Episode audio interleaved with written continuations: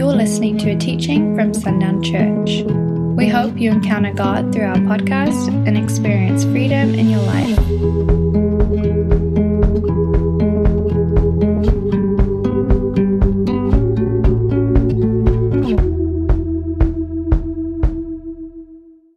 Well, good morning, everybody. School is back, um, which is really exciting. I love school time in Sundown, Texas.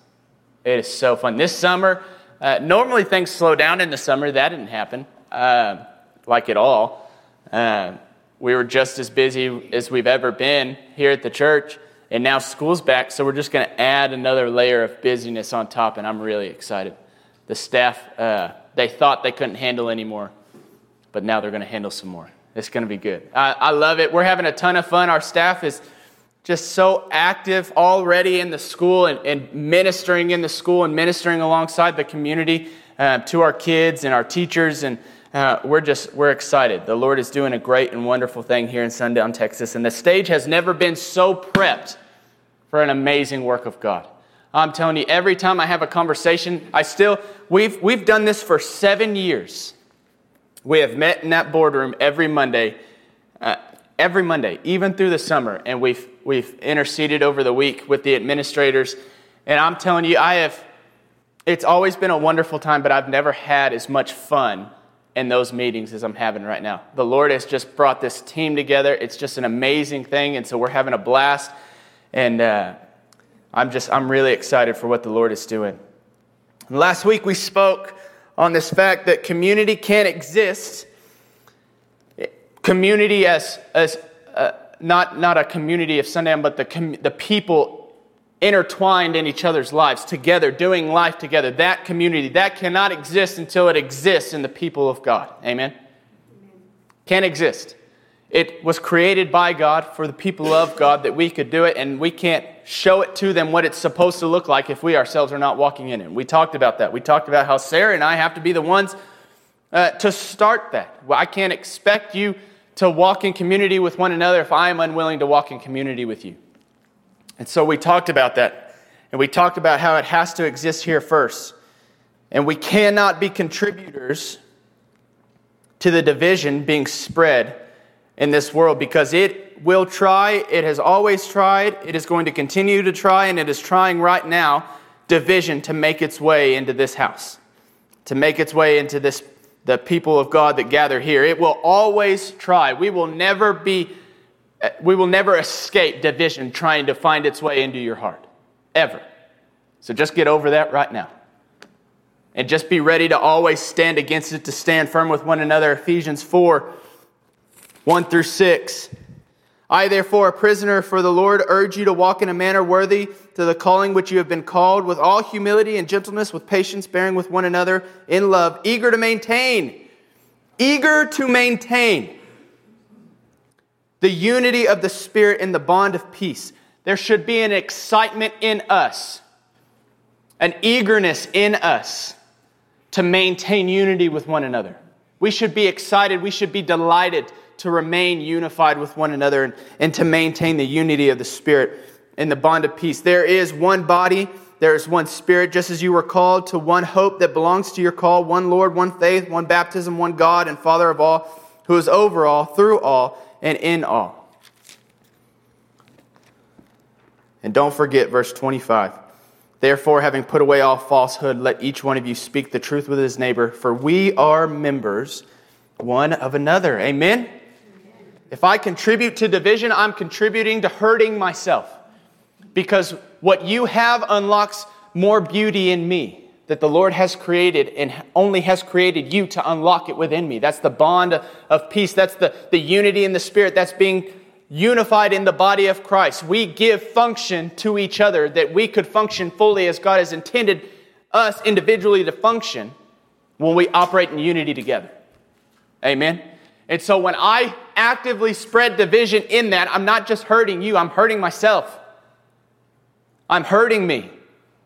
I'm limiting, I'm putting a cap on what the Lord can release in me and show me and allow me to be a part of when I am one that harbors division. Amen? There are a lot of ways to contribute to division, to, to the division that we see. And the main thing is this. It's that it's the James one six. It's, I know it's talking about asking the Lord, but it's talking about asking the Lord and praying to the Lord without any doubting, right? We know that passage. We know James one. But in all things, not just in our prayer to God, because if we're praying to God with doubt, we're living our entire life with doubt. That's just an extension of the doubt that we have already harbored and live in. We cannot be those tossed to and fro by the wind and the waves. We can't. We cannot be those that are inconsistent, as inconsistent as the tide. That cannot be us. We cannot have a storm roll in and then change our course because a storm rolls in. And that, I see, is the cause of so much division. Somebody says something you don't like. Some, I mean, how many churches have been started in just our community because somebody did something they didn't like? A lot of the times, they weren't even church-related things. It's like, I don't like I don't like that superintendent. I'm starting a church somewhere else. Because there are people that go to this church that like that superintendent. What? That had nothing to do with the business of God. And we split the body in half because of it. A circumstance changed and I didn't like it, so I stuck my nose up to it and I left. I started a new, better body of God. No, you didn't. You just destroyed, you, you, you harbored something that will, without a doubt, destroy the body of Christ. We cannot be those tossed to and fro by the wind, right? And I see that. I see that as, as one of the main causes for division in the Christian world today, is that we're just all over the place. We've always got a response to the circumstance. And it always has dir- something directly to the circumstance. We, we've got to address it, instead of just being those that steer through it. We've got to stop and we've got to, no, just let the Lord guide you through it. He'll ask you to speak or He'll ask you to be quiet. A lot of times, there are a lot of us who just be like, shh, shh, shh, right now, for a second. Amen? We cannot place faith in that which is not of God. Amen? That means let it be. That we will not be those that place faith that are in things that are not of God. Amen? So that is one of the major things I see in the church today. There's another one. Uh, it's what I often see. It's what we often see. And I'm just going to, I'm going to, I've got to have a disclaimer here. I have not come to you to offend you. But if you feel offended, this is for you. Okay? It's for you. This is for me. I am not standing here. You know this. I've told you this several times. The Lord does not bring words for me to be like, hey, go give that to them, those dirty sinners. You are free of it, obviously. That's not it. The Lord has to correct in me, and then I can come to you. So I'm preaching from a place of victory in this place that the Lord has had to teach me. And this one in particular was more of a butt-chewing and less of kindly guiding me into truth. Uh, it's sometimes a good butt-chewing is, is what we need, right? I, there are many times, I mean, early on, and I've talked about this, there were many times. Jay probably knows this better than anybody. Randy can... He can give a good butt chewing. It's tough. And when I started here, I received several, several uncomfortable butt chewings. And they made me the man I am today. Because the Lord was in it, truth was in it. But anyways, the Lord has a word for us today. And this is, for me, it was more of an eye-opening thing for me to see how I had allowed this in my life. So just roll with me for a little while. It's what I see so often. And what I know you see so often that, that is causing division, bringing division, is the inactive believer. The believer that stands still, the disengaged believer. Because there's not there's there's there's no in between. You're either allowing division to exist or you're eagerly maintaining an eager maintaining that how can you escape understanding that there is work required in that when it says eagerly maintain the unity in the Spirit. To have any kind of maintenance requires effort, right? So if we're not actively participating in the unity of the Spirit, we're sitting still, then we're act, we are actively not moving and allowing division to spread. Okay? You with me there? So the disengaged believer, and why are we disengaged? You may have your own thoughts on this, but we live, and this, I promise this is going in a different direction, so just stay with me, don't get ahead of me. We live in a society that worships convenience. I was driving, I don't know where I was driving sometime this week, I was listening to the radio, and there's a commercial for gummies for kids. And it was advertised, is your kid getting up at night and just won't stay in bed? Give them this gummy and they'll pass out. I'm like, is that where we're at now? I've got one of those. He will not stay his butt in bed. I'll go in there and he's doing backflips. Or he'll come out and tell me, hey, I just did a backflip. It's like, Kai, it's ten o'clock at night. Go to sleep. Right? But now there's a solution. Just pop him full of some stuff, going to make him drool like crazy. He's not going to function. He'll just pass out. Sometimes it's necessary. Sometimes they just need to know when I say do something, you better do it. It is for your safety that you do it. We, a kid wants to wants to be quarterback at school, but he weighs like three twenty and can't throw a ball twenty feet. But my boy, my baby wants to be quarterback. So we're going to quit here. We're going to go to a different school. Or he's going to quit football. I'm going to let him quit because they wouldn't give him what he wanted. Or he can't make the grades at this school. Well, no, you don't need to work harder. You need to just go somewhere easier. I see that a lot. We see that a lot. Kids that can't keep their butt out of trouble, well, it's the school. It's their fault. That's the reason they're in trouble all the time, because the school hates them. Like, no, because your kid's a turd. Sorry, it's okay. Everybody has moments. But that's all it was. And they just need some correcting. You don't like the pastor? They didn't play the song that you requested three weeks in a row? Go to a different church. Uh, can't believe they won't play the newest song by Chris Tomlin. How dare they?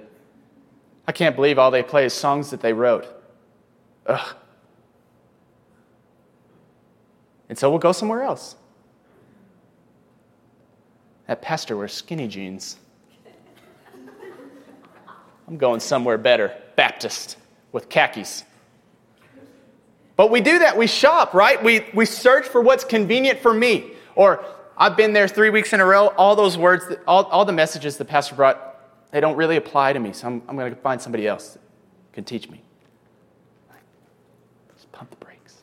Randy used to say, if you find a, a perfect church, don't go there because you'll ruin it. Yeah, it was perfect before you, so stay back. But the thing that that's preaching to is there is, there that's a convenience thing. I want it to fit me. I want everything in my life to fit me and look the way I like, and the Spirit of God doesn't really fit there very well.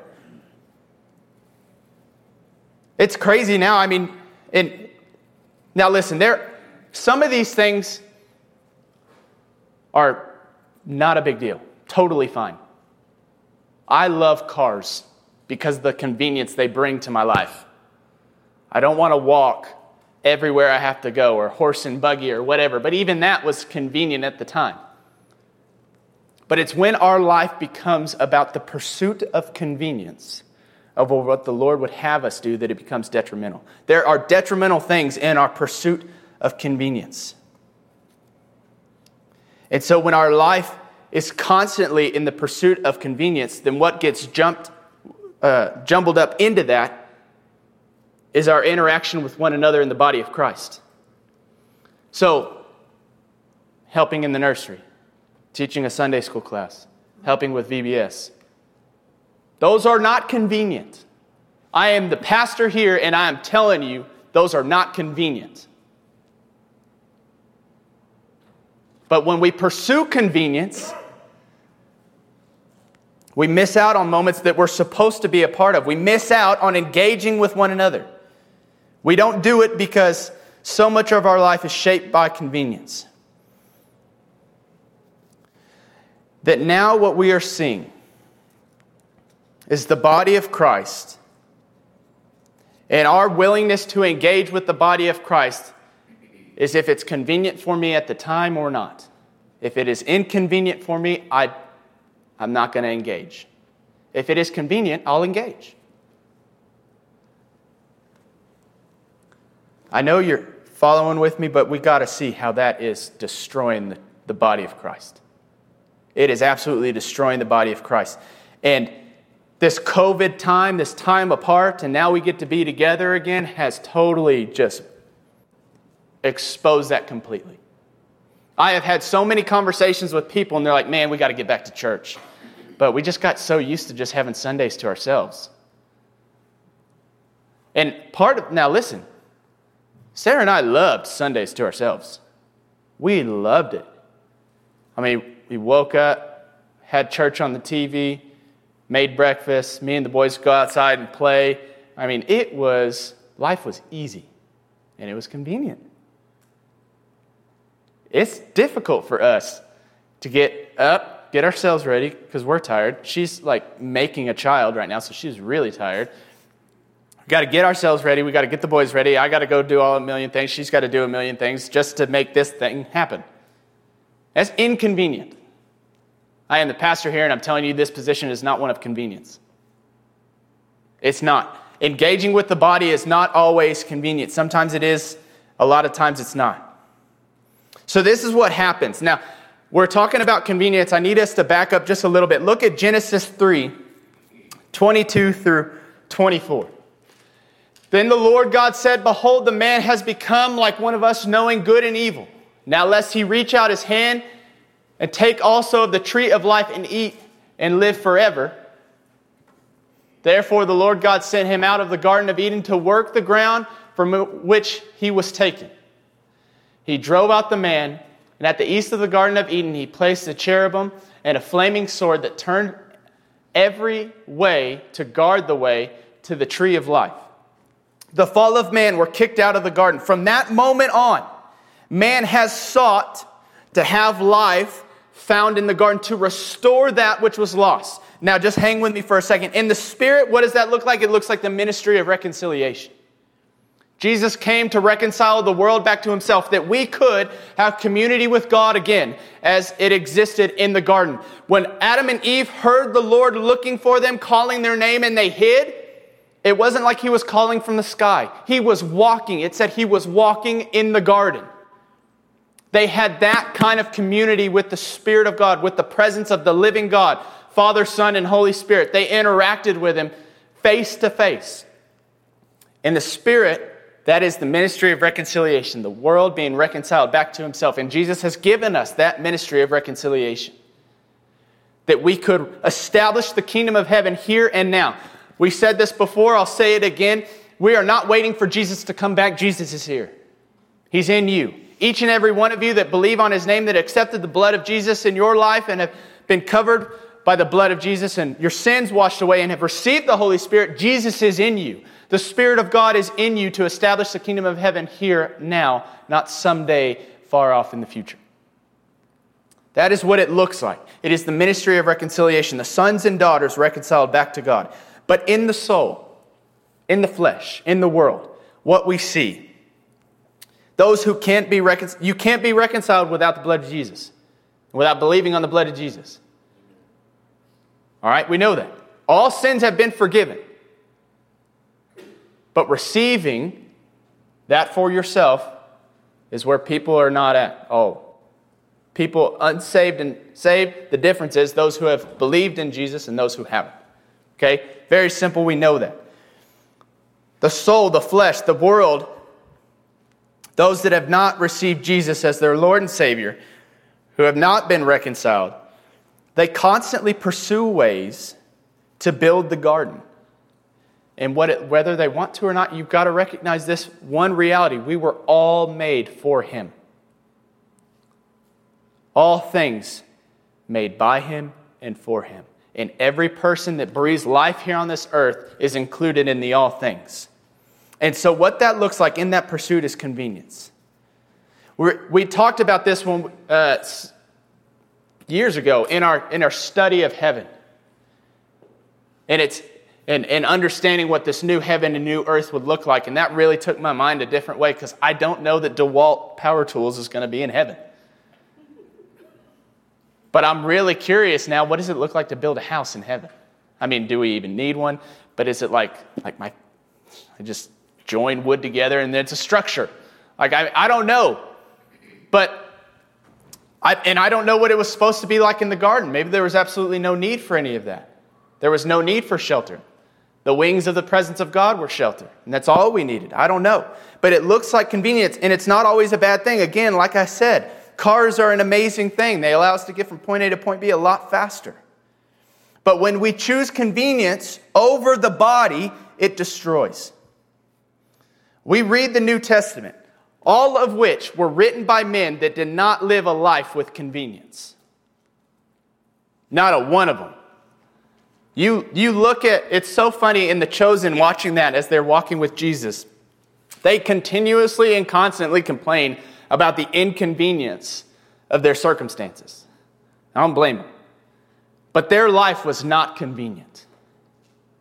But they chose that. And because they continued to choose that day after day, your children, you right now, know the name of Jesus. We need to recognize that. Those men chose an inconvenient life that we could know the name of Jesus and be saved and be received into the kingdom of heaven as sons and daughters. That's the only way. These men chose this life of, that was not convenient. It was inconvenient for them. So if we are members one, in a, one of another, and I choose convenience over engaging with you, I hurt myself, and I also hurt you. I rob my brother and my sister of encountering the living God that is living in me. Look at John four, verse seven. We know this passage well. We're going to read it anyways. A woman from Samaria came to draw water, and Jesus said to her, "Give me a drink," for his disciples had gone away into the city to buy food. The Samaritan woman said to him, "How is it that you, a Jew, ask for a drink from me, a woman of Samaria? For the Jews have no dealings with the Samaritans." Jesus answered her, "If you knew the gift of God and who it is that is saying to you, 'Give me a drink,' you would have asked him, and he would have given you living water." The woman said to him, "Sir, you have nothing to draw water with, and the well is deep. Where do you get that living water? Are you greater than our father Jacob? He gave us the well and drank from it himself, as did his sons and his livestock." Jesus said to her, "Everyone who drinks of this water will thirst, be thirsty again, but whoever drinks of the water that I will give him will never be thirsty again. The water that I will give him will become in him a spring of water welling up to eternal life." The woman said to him, "Sir, give me this water so that I will never be thirsty or have to come here to draw water." Jesus said to her, "Go, call your husband and come here." The woman answered, "I have no husband." Jesus said to her, "You are right in saying, 'I have no husband,' for you have had five husbands, and the one you now have is not your husband. What you have said is true." And the woman said to him, "Sir, I perceive that you are a prophet. Our fathers worshipped on this mountain, but you say that in Jerusalem is the place where people ought to worship." Jesus said to her, "Woman, believe me, the hour is coming when neither on this mountain nor in Jerusalem will you worship the Father. You worship what you do not know. We worship what we know, for salvation is from the Jews. But the hour is coming and is now here, when the true worshipers will worship the Father in spirit and truth, for the Father is seeking such people to worship him. God is spirit, and those who worship him must worship in spirit and truth." And the woman said to him, "I know that the Messiah is coming, who is called Christ. When he comes, he will tell us all things." And Jesus said to her, "I who speak to you am he." I, this, this is a scene that we see in The Chosen.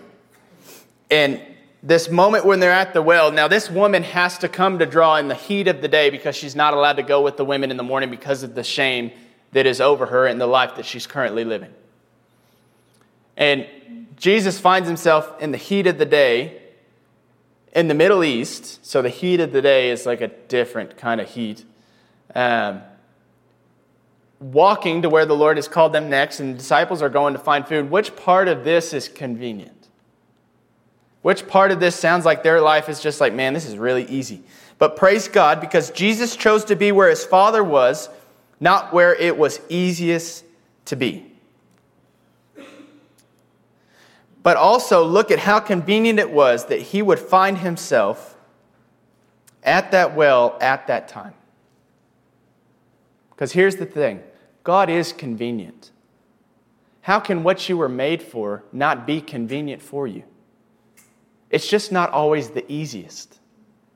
And that's what we add to convenience. In the world, convenience is what is easiest.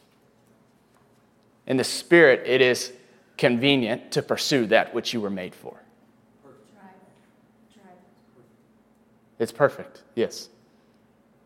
It's exactly what it is. So Jesus, in this perfect timing, finds himself exactly where he needs to be. How convenient. To release truth to one that had been rejected. I mean, just in my story,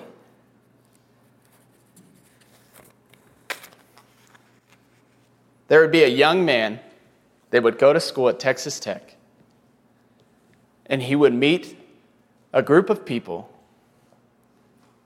two of them having the last name of Winfrey, and they would have a desire to start a Bible study.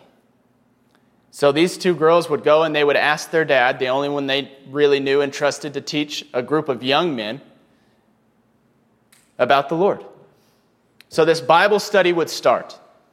And eventually this young man would begin uh, to grow and further and further. And after he graduates college, he would become a youth pastor serving under the man that's been teaching him his entire college career. And then the Lord would call him place after place after place, and they would find themselves in Nacogdoches, Texas.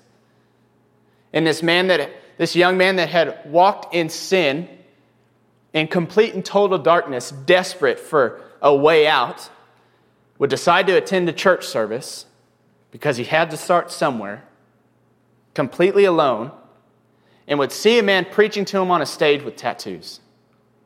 And he'd think, oh, everybody told me you can't be a pastor if you have tattoos. This dude's up there a pastor, and he's preaching to me.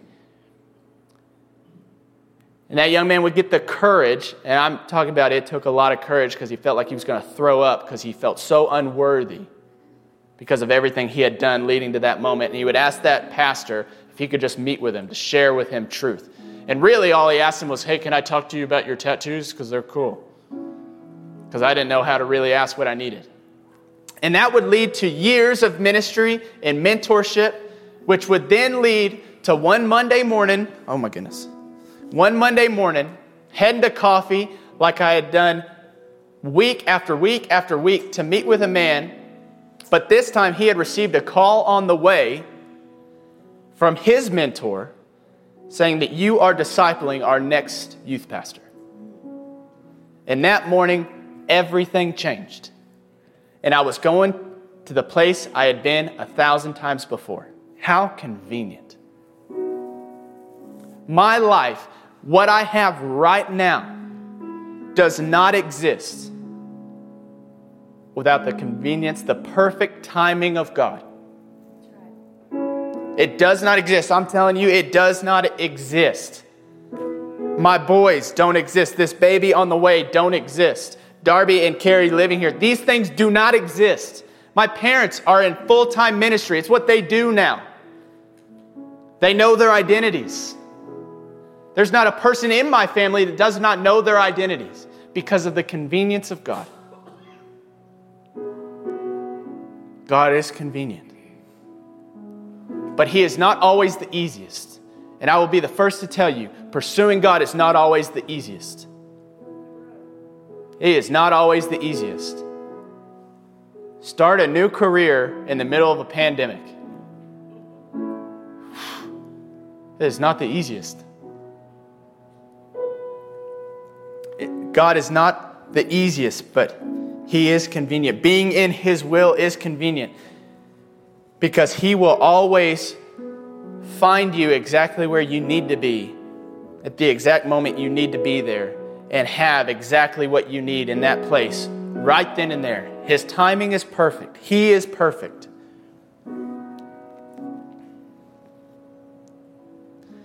So we have to change our minds if we're going to encounter that in this place. If we are going to build community in this community, and if it's going to start right here, we have to change our mind about how we engage with one another. Because I am telling you right now, it will not ever be the easiest thing to do until the will of God is all your life is shaped around, and then it will become very easy. Right? It's a thousand times a day decision. I will follow you. I will follow you. Yes and amen. Yes and amen. Yes and amen. Yes and amen. Until all of a sudden you wake up and what your heart is rejoicing without you thinking a thought or saying a word is yes and amen. So engaging one another will not always be the easiest thing, but it will be the perfect thing for you. We need to engage with one another. I love you more than what is easiest for me. That needs to be reflected in this place. That the testimony that we say to one another is that I love you more than what is easiest for me. Because it is not always easy. But it is perfect. It is what the Lord has called us to do. Being for you is for my good. And if that exists here, a group of people engaging with one another, breaking bread with one another, living life with one another, being vulnerable with one another, then it can exist out there. But it cannot exist out there if it does not exist here. And I'm telling you right now, we've had one staff meeting since school has started. And there is already a lot to do. There are big dreams. You knew this? When I took this position as pastor, that I am a dreamer. So I'm dreaming big dreams all the time. Can't help it. And these dreams are for you, whether you like it or not. But we, your staff, need your help in doing it. We need you to engage with us, walking hand in hand, arm in arm, linked together, to lead this community into what the Lord has for it. We cannot expect, I cannot expect my ministers, I cannot expect Melissa to build the kingdom of heaven in all these children's hearts by herself. She is anointed to lead it. She is not anointed to do it alone. She is anointed to do it within this body, with this body. Darby is not meant to change the hearts and minds of the three hundred some odd kids that go to school across the street. Not alone. She's anointed to carry the vision, to have the steps to take, to lead us in changing the hearts and minds of three hundred kids. It is for us to do. But before we can do that, we have to change our mind, because it will not always be what is easiest for you. But it will be perfectly where you need to be, engaging one another.